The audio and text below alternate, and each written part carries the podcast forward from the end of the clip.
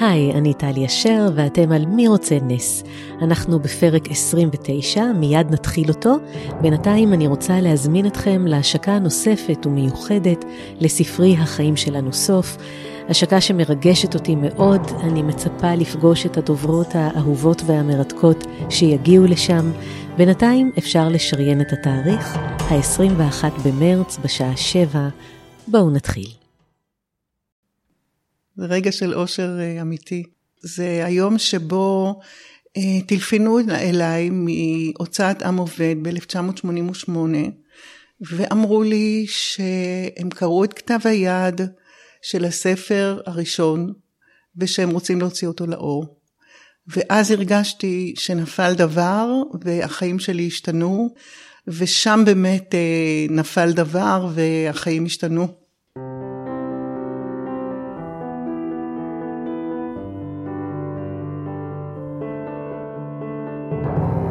שלום, אני טלי אשר, ואתם על מי רוצה נס, פודקאסט שנועד להכיר לכם מקרוב את החיים לצד התמודדות נפשית.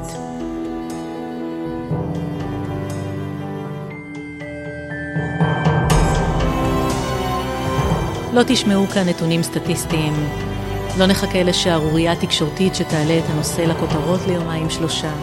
אנחנו כאן באופן קבוע, נכנסים ליומיום, לחדרי חדרים, ובעיקר לחדרי הלב.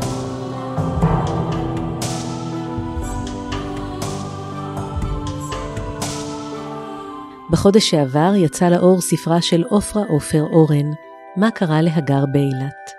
בזמן הקריאה אי אפשר לעזוב אותו, ואחרי הקריאה הוא לא עוזב אותך. עופרה מבינה היטב את מבנה הנפש של הגר, גיבורת הספר, שידעה מילדותה פגיעות חוזרות ונשנות. בשיחה שלנו, גם על הספר וגם על החיים, עופרה מצליחה למצוא מילים לדברים שקשה לתאר, ולנסוך תקווה אחרי דברים שבלתי אפשרי לעבור. היי עופרה. מה הקשר שלך לעולם ההתמודדויות הנפשיות? או, זה קשר אה, ארוך שנים ורב משמעות.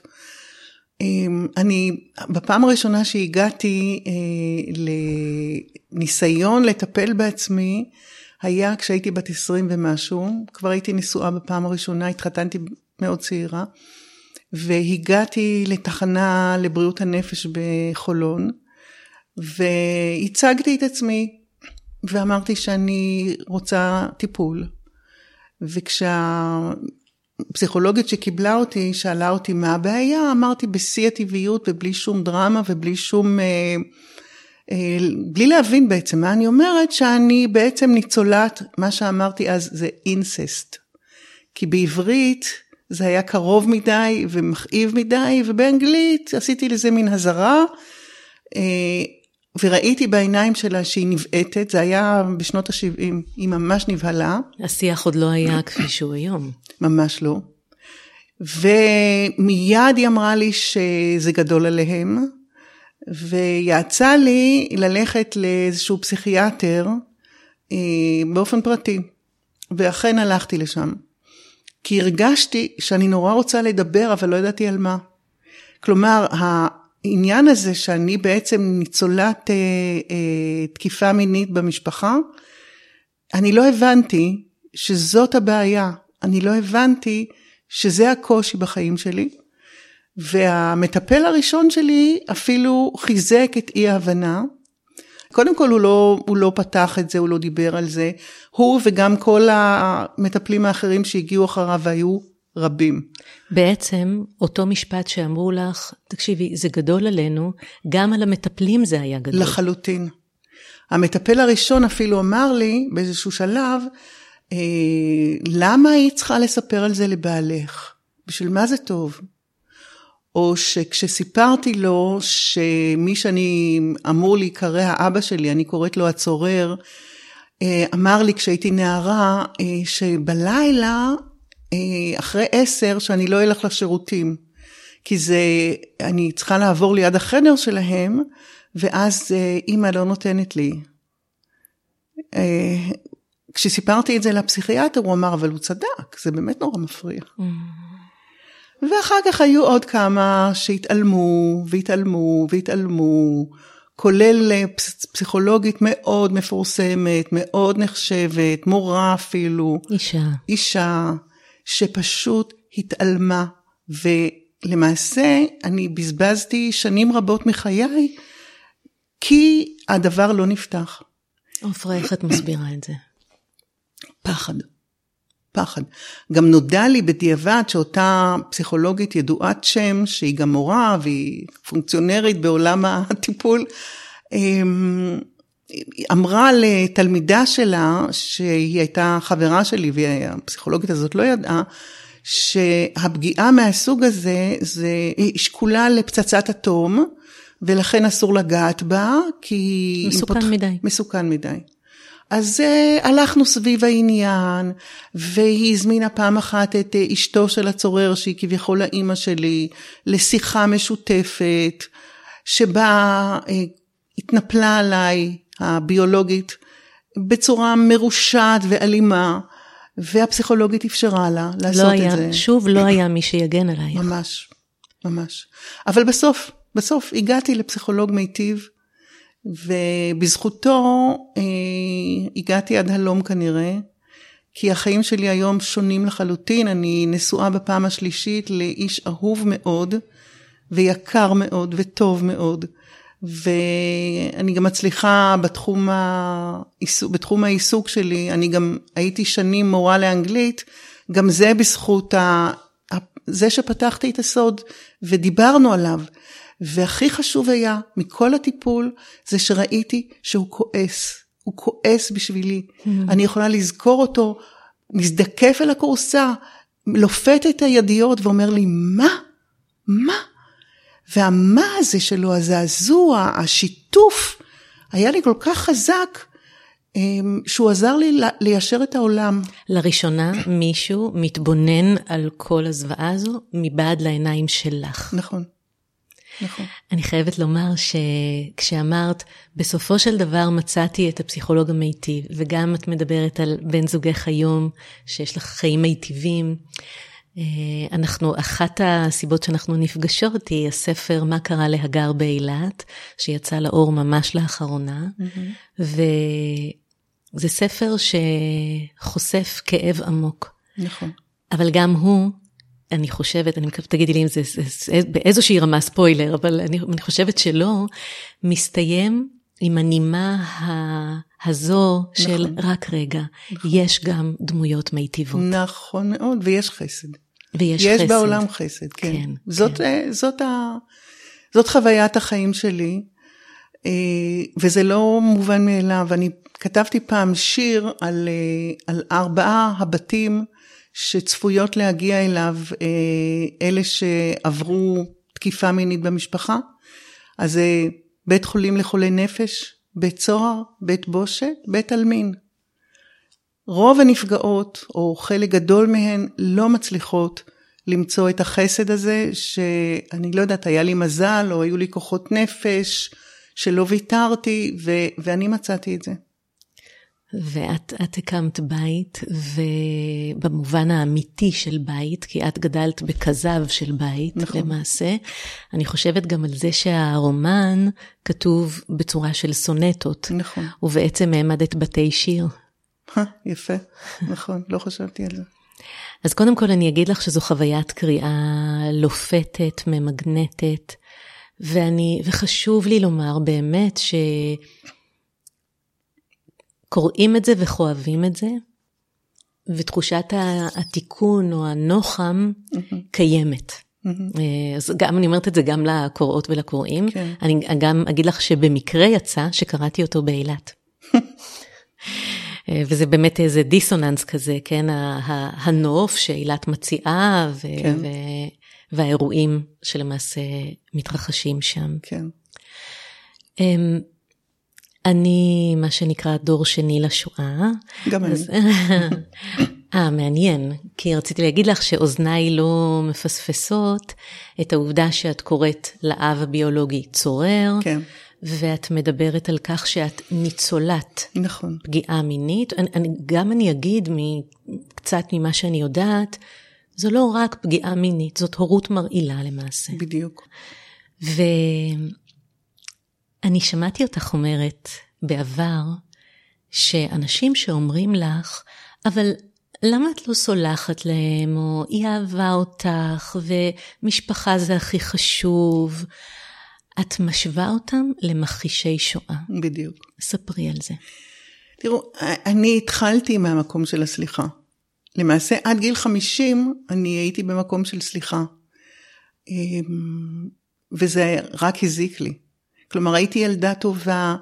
מרצה. מרצה, קואופרטיבית, אה, מבוהלת. אמ, לא עלה בדעתי לחשוף מישהו לכאב שאני הרגשתי, לסכן אותם, אה, להכאיב להם. ספגת את הכאב ואת הרמיסה כדי כן. להגן עליהם. נכון.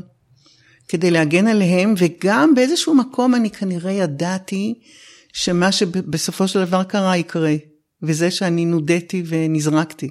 יהיה מה... מחיר. מהמשפחה, כן. זה, זה שני הדברים. בגיל 50 כן. התעמתת עם הורייך? כן, כן. ומה שהוא אמר לי, אבל בחשאי כמובן, אז עוד לא היו הטלפונים הניידים האלה שאפשר להקליט, היו דברים שבדיעבד אני נורא מצטערת שלא הקלטתי. אף על פי, אני ממשיכה את הסוגריים, שמהמקרה של הילה צור שיצא לאחרונה, אני הבנתי שזה בכלל לא משנה. שגם אם התוקף מודה, מודה, עדיין זה לא משנה כלום את היחס של המשפחה כלפי הקורבן. כן. מה שהוא אמר לי אז, בין היתר, אני סוגרת את הסוגריים, זה מה לעשות, התאהבתי בך. זה אותו משפט שנאמר על ידי אחיה של הילה צור. בדיוק. מה ש... זה מעניין מאוד, כי אני תמיד אומרת שכל הפוגעים למדו באותו בית ספר, יש להם אותה שפה, אותו לקסיקון, זה די מדהים. לשמוע דפוסים, כולל גם המשפחה שמתנכרת, האימא העומדת מנגד, במקרה שלה זה אחיה, במקרה שלי זה בעלה. אמ, דברים ממש דומים, זה, זה לא יאומן. ואת אה, למעשה חיה עם ידיעה או השערה שאימך ידעה כל השנים מה מתרחש? תראי, היה מקרה אחד, כשהייתי בת 13 או משהו כזה, שהיא העירה אותי באמצע הלילה. היא אפילו לא העירה אותי, פתאום הרגשתי שהיא מפשיטה אותי. ואומרת לי, תשני, תשני, תשני. ואני שואלת אותה, מה, מה קורה? מה? היא בדקה שלא נבדק, לא נדבקתי בקיני ערווה שהיא נדבקה ממנו. עכשיו, היא ככה בדקה אותי, ואמרה לו, יש לך מזל, היא לא נדבקה. לימים, דרך אגב, אני, כשהזדמן לי איכשהו לדבר איתה בתוך השרשראות של הניתוקים הארוכים שהיו בינינו, ו... וכשאלתי אותה, איך יכולת לעשות לי דבר כזה? היא אמרה, מה, מה יכולתי לעשות? הייתה לי ברירה? Mm. עכשיו, אני תוהה אם זאת לא הוכחה, mm-hmm. או לפחות אם זה לא מעורר חשד שהיא ידעה. אני לא יודעת. אני רוצה לשאול אותך, מה ההבדל בין עופרה לפני גיל 50 ואחרי גיל 50 והגרורות, כן, של, של כל הגילוי והנידוי? תראי, בהתחלה הנידוי היה נורא נורא נורא קשה, נורא הכאיב לי, נורא רציתי משפחה. היה איזשהו שלב אחרי שהוא מת, כמה שנים אחרי שהוא מת, שכביכול היה ניסיון ל... אה, לאיחוד משפחתי בתנאי שלא נדבר על זה ואני הסכמתי לכל התנאים המופרכים והמטורפים האלה כי נורא רציתי משפחה. ואחרי זמן לא רב אני הבנתי שהעמדת הפנים הזאת, התפאורה הזאת מקרטון היא לא משפחה ואני לא צריכה אותה. מוטב בלי במצב הזה. והיום אני כן, היום אני במצב שאני לא מעוניינת. כן. אה, שזה שלב הרבה יותר טוב. כי הכאב הזה הוא עדיין קיים, אבל לא מאותו כיוון, לא מאותה, כבר לא, אין את ההשתוקקות הזאת ואת הכמיהה הזאת למשפחה ההיא. זה, זה, מזה נרפאתי. למעשה, בספר שלי, שירה והירושימה, שיצא ב-2003, זאת הייתה הפעם הראשונה שאני כתבתי, כתבתי על זה, אבל במובלע ובחשאי במוסתר, במוסווה, אף על פי שמי שמכיר אותי יודע שזה, שזה אני, וזה המשפחה שלי, וזה כן. החברים שלי. ולמעשה באמצעות כתב היד הזה אני, אני סיפרתי גם לילדים שלי וגם לאחים שלי. והיחידים שלא ידעו, שכולם יודעים, היו הצורר ואשתו, mm-hmm. והיה ליל סדר, שכל המשפחה המאושרת ישבה סביב השולחן המפואר, הערוך בכלי כסף, והכל כל כך נוצץ ויפה ומקסים, וכולם יודעים, חוץ מהשניים ההם שלא יודעים שכולם יודעים, והבת שלי שהייתה אז בת 18 פשוט קמה והסתלקה, mm-hmm. ואני רצתי אחריה ושאלתי אותה מה קרה. והיא שאלה אותי, איך אנחנו כולנו יושבים סביב השולחן עם המפלצת הזאת? ואני ניסיתי לענות לה ולא לא הייתה לי תשובה, וזה היה הרגע שהתחברתי. ו, וזהו, ואחר כך כבר אי אפשר היה להמשיך באותה צורה. כן. Um, צריך לומר אולי שהגר, גיבורת הספר, היא עוברת גם uh, חוויה קשה מאוד של uh, מחיקת הגוף והנפש. נכון. אה, אני לא אתאר את העלילה, כי אני חושבת שזה חלק מהמסע שהקוראים יעברו. נכון. וזו לא את. לא. זו לא עלילת חייך. לחלוטין. וזו לא את הגיבורה, היא לא כן. לא בצביונך. נכון. יחד עם זאת, את מכירה את המנגנון הנפשי, כך אני מתרשמת. בדיוק. אז אה, נשמח רגע להיכנס לזה, כי בתחושה שלי, הגר, בגלל שלמעשה לא היה לה בית על המשמעויות שאמורות להיות כן. כן, בית באסוציאציה הוא מגן, הוא חומל, כן. הוא עוטף, דבר טוב. כן. אמ, יש בה משהו מפורק מהיסוד, וגם אני אגיד, מזהים אותה בדיוק. כחלשה. בדיוק, בדיוק. זה שוב אותם ארבעה בתים ש... שנפגעת תקיפה מינית במשפחה מועדת להגיע אליהם. כי מה? מה התפיסה שלה? למה, למה, איך קורה שכתוב לה למצח, אפשר להתעמר בי? שאלה טובה, שאלה טובה. כי לימדו אותה ש... שהיא לא קיימת. זה מה שהיא למדה, ש... שאין משמעות לרגשות שלה, שהיא לא חשובה באמת, ובעיקר שלא אוהבים אותה. ואדם שמתהלך בעולם בתחושה שאימא שלו לא אוהבת אותו, זה כמו נורית זרחי. בדיוק, מי יאהב אותה? וכשאת לא אוהבת את עצמך, אין לך, אה, את, את מפורקת. עכשיו, הגר באיזשהו מקום כן אה, ב, כאילו מתעשתת לזמן מה, אנחנו באמת לא, לא נסגיר. לא נספר. כן. אבל אני רוצה כן לספר את ההתחלה של הסיפור. אה, למעשה זה התחיל כבר לפני שנים מסיפור שבעלי סיפר לי. הוא היה בקורס חובלים של חיל הים, ויום אחד הם הגיעו עם הסירות שלהם חזרה לחוף, וראו שם שמתרחש משהו מאוד מאוד מטריד. אה, צעירה שאף אחד לא ידע מי, עברה שם אונס קבוצתי על החוף. והסיפור נורא נורא הטריד אותי לאורך שנים, ורציתי להבין מה הביא אותה לשם, מה בא לא גרם, אלא תרם למצב הזה ש, ש, שבו התאפשר האונס הנורא הזה. עכשיו, לא הייתה לי כמובן, לא היה לי שום קצה חוט לאתר את האישה הצעירה הזאת אה, האמיתית, אז לכן המצאתי אותה והמצאתי את קורותיה, ו, ורציתי לענות לשאלה מה קרה להגר באילת, ובעצם גם מה קרה לה אחרי כן, כתוצאה ממה שעבר עליה שם. כן, וקצת אנחנו אומרות, כל מה שקרה לה לפני כן קשור למה שקרה לה גם שם. לגמרי. זה לפני ותוך כדי ואחרי. לגמרי. אחד הדברים שאני תוהה לגביו, האם את חווה את הגר, גיבורת הספר, כדמות חלשה או חזקה, או באילו היבטים חלשה, או באילו היבטים חזקה? אני חושבת שגם וגם. היא בכל זאת אה, התעשתה ובאיזשהו מקום נאבקה ו, וכן הצליחה בשלב מסוים למצוא לעצמה את המקום שלה. ואני מחזירה את השאלה הזו אלייך. כן. על החולשה והחוזק. אני חושבת שאני מאוד חזקה. מאוד מאוד חזקה. כי גם בשנים ש... שהיה לי קשה מנשוא, עדיין איכשהו הצלחתי לשמור על שמחת חיים. זאת אומרת, אני חושבת שזה מאוד מאפיין אותי על סקרנות ועל שמחת חיים ועל תאוות חיים ועל אה, רצון לשמור על עצמי, גם במצבים הכי נוראיים. שזה משהו שהרבה פעמים בפרקים כאן בפודקאסט אה, עולה, שאין אה, צבע אחד לחוויית החיים שלנו. נכון.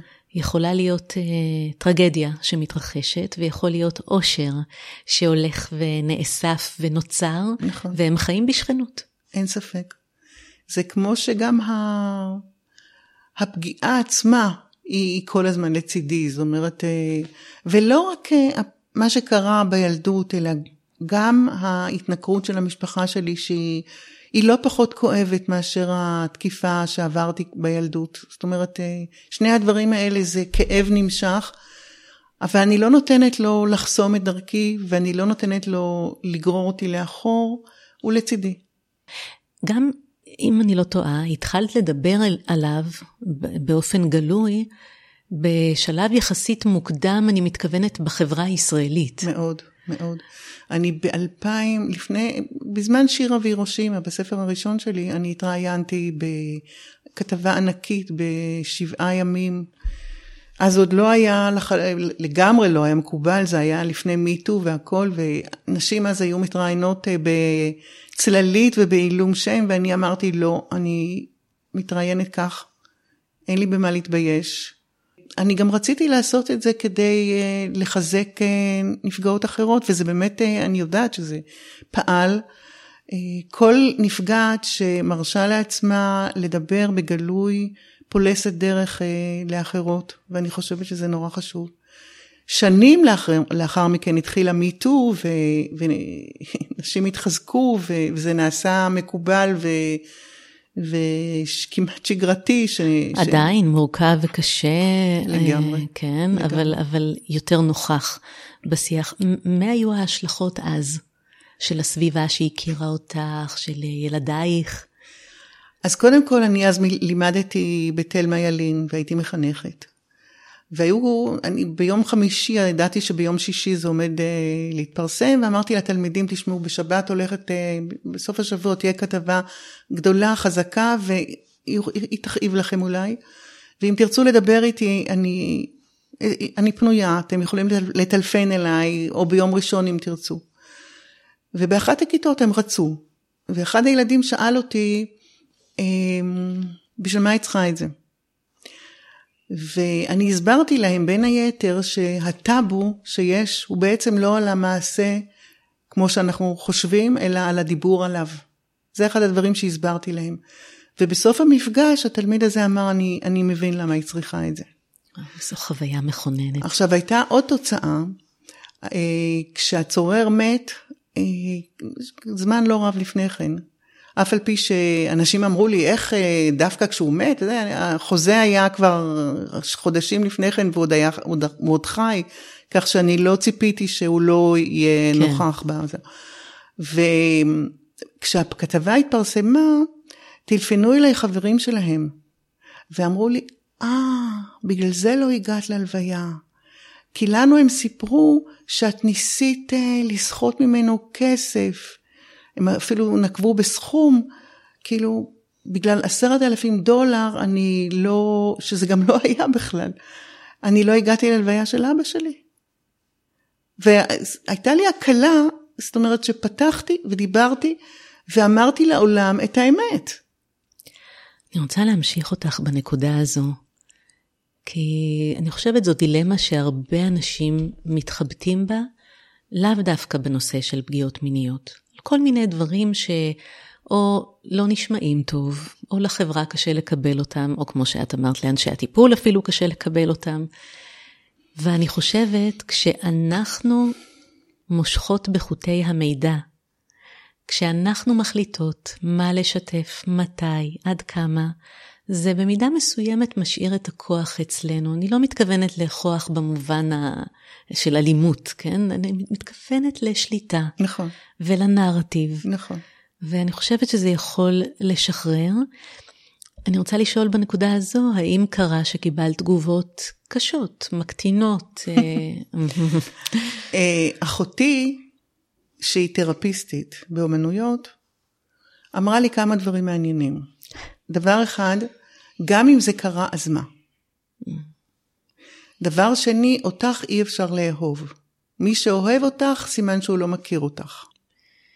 מה זה אומר לגדול בבית שמרעיל אותך טיפין-טיפין? טוב, קודם כל אני רוצה לומר שבאופן אה, אבסורדי ופרדוקסלי, אני מרגישה שהיה לי מזל שהפגיעה הייתה גם מינית ופלילית. כי זה ברור, זה חד משמעי, זה אסור, זה כל אחד יודע, וזה נותן תוקף לתחושה שהבית הזה היה מטורף, והוא היה מטורף. על כך אין עוררין, את לא צריכה עכשיו להתחיל... בדיוק, כן. בדיוק. בניגוד למשל לגליה עוז, שהייתה צריכה להוכיח, והייתה צריכה עדים, והייתה צריכה להסביר, ועדיין המון אנשים לא הבינו. לא, פה היה משהו שאני לא צריכה להסביר לעצמי, אני לא צריכה להתנצל, קרה דבר אסור, פשוט אסור. עכשיו, מעבר לזה, הבית היה משוגע. אמ, גם היחסים ביניהם היו מטורפים. אה, היו מריבות בלתי פסקות ואלימות ופשוט מטורפות. אה, עכשיו, הוא היה טייס בחיל האוויר. מפק... שוב, יש דמיון מסוים נכון, לסיפור שלי לעצור. נכון. מפקד טייסת, אה, נספח אווירי, ניצול שואה. זה נורא מבלבל. זה נורא נורא מבלבל, העולם מבלבל, כי הרע מתחפש לטוב, וה... הבלבול הוא בלתי, בלתי אפשרי. את לא מאמינה לעצמך, וגם הפגיעה המינית, הוא אמר לי, אני עושה את זה למענך. ועד גיל 50, כשהלכתי לפסיכולוג הטוב, ואמרתי לו, אבל הוא עשה את זה בשבילי. איך הוא הסביר? אני עושה את זה למענך. מה פה למענך? ללמד אותך. Mm-hmm. אני אמרתי לפסיכולוג, אבל הוא עשה את זה בשביל ללמד אותי. ולימים גם הדודה שלי אמרה לי, אבל הוא עשה את זה כדי ללמד אותך, הוא עשה את זה למענך. והפסיכולוג אמר לי, לא, זה לא מלמד, זה לא התפקיד של אבא.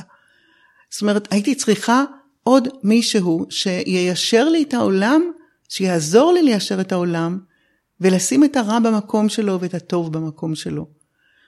אמ, עכשיו, ההרעלה ההורית הייתה לא רק אה, מצידו, אה, היא למשל נהגה לכנות אותי בכינויים פשוט מחרידים. אני, היא קראה לי פרזיטית, פטריה, עלוקה, זה ככה, זה היה השם שלי. כי הייתי ילדה שהיא הייתה צריכה לטפל בה. והיא רצתה שאני אטפל בה, ולא היא בי, כנראה, אני לא יודעת. ילדיה האחרים, הם היו חפים מההקנטות האלה, מהעלבות האלה? כן. אני חושבת על, על זה שבלא מעט משפחות יש דמות אחת שסופגת את האש החורכת הזו. נכון. נכון. את יודעת על זה משהו מהמחקר, ממה זו הפתולוגיה הזו, שכאילו בוחרים ילד או ילדה, כן. והם הופכים להיות השעיר לעזאזל. אני באמת לא יודעת. אני יודעת שהייתי ילדה יפה מאוד, מוכשרת את מאוד. את עדיין יפה. תודה. מוכשרת מאוד. אה, עליזה, מלאה שמחת חיים, שזה אני חושבת באמת אחד המאפיינים שלי. ומשהו בכל זה הרגיז אותה כנראה. אני לא יודעת, קנאה, לא יודעת, באמת. אה, ואצלו זה, זה הסטייה שלו הוליכה אותו. עכשיו הוא, דרך אגב, לא פגע רק בי, הוא פגע כמעט בכל מי שחלפה לידו. בנות משפחה צעירות, מבוגרות, זקנות, ילדות, הגיעו אליי, זה דרך אגב אחת, אחת התוצאות של הרעיון הגדול, שהגיעו אליי כל מיני אה, אה, סיפורים על, אה, על עוד נפגעות שלו. והן לא נחשפו. לא. הספר, אמרנו קודם, הוא כתוב בצורת סונטות. כן. שהן מאוד מסודרות, מאוד מוקפדות, נכון. מחורזות. נכון. וכל הזמן אני חושבת, זו פעם ראשונה שאת כותבת כך, אבל גם אין, חוץ מהרומן של מאיה ארד, נכון. אני לא מכירה בספרות העברית עוד... אה, נכון, ברוסית יש אבגני אונייגין. נכון, שהוא היה הראשון. אה, ובאנגלית ויקרם סט כתב אה, רומן כזה, אבל בעברית באמת לא. ולמה זה כתוב ככה? אני ניסיתי לכתוב את זה כפרוזה, ולא הצלחתי. ומאחר שספר, הספר האחרון שלי הוא ספר שירים, ובדרך תרגמתי גם את כל המחזור הסונטות של שייקספיר. יש לי מתורגם לעברית, אני עוד לא יודעת. נכנסת לריתמוס הזה של הסונטות. וגם כתבתי ספר שירים שלם שעדיין לא מסרתי אותו לאף אחד, שגם הוא כולו סונטות. אז uh, הסונטה, פשוט uh, התיידדתי איתה, היה לי נוח איתה. וניסיתי, וראיתי שככה זה הולך, כן. ואת יכולה לשער מה יש בסוגה הזו שמדבר אלייך כל כך? תראה, אני, קודם כל אני מאוד באה בא מהקלאסיקה. אני למדתי ספרות אנגלית, למדתי באנגליה, זאת אומרת, המקורות שלי הם, הם קלאסיים. Mm. בעיניי כשיש מסגרת אה, מאוד ברורה ומאוד מוגדרת, היא, היא שומרת, היא שומרת עליי, ובתוכה אני מרגישה שאני יכולה לפרוץ. נתת את כל ההסבר ואי אפשר אה, שלא לעשות את ההקבלה, מסגרת ששומרת עליי. נכון. זה איזשהו חסר שדיברנו עליו. נכון. את יכולה לקרוא לנו קטע? אני אשמח. אה, אני אקרא את סונטה 63. הראשון שהבחין בה היה העוזר לטבח שיצא לעשן קצת בחוץ. הוא נעץ במבט מהופנת, כאומר לעצמו תחכה, אל תזוז, אל תרוץ.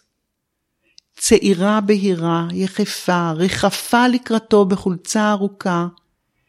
ייתכן ששולי ההריג שעטפו את גופה לא, לא כיסו אותה, אלא במעט.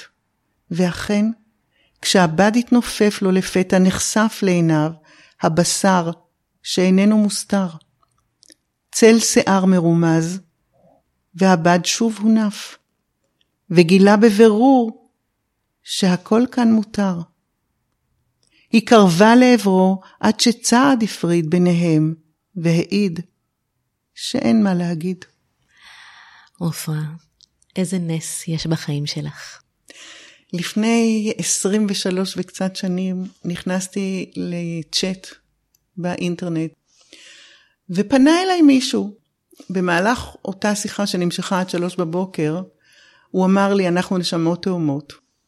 כעבור חודש נפגשנו, ומאז אנחנו ביחד. לאיזה נס את עוד מייחלת? אני רוצה שלילדים ולנכדים יהיה טוב, ושכמה כתבי יד שמונחים על שולחני אה, יראו אור, ושמה קרה להגר באילת ימשיך להגיע ללבבות כמה שיותר. הוא עושה דרך יפייפייה, הרבה הרבה מעבר לאילת. תודה. תודה רבה, עופרה, על השיחה הזו. תודה.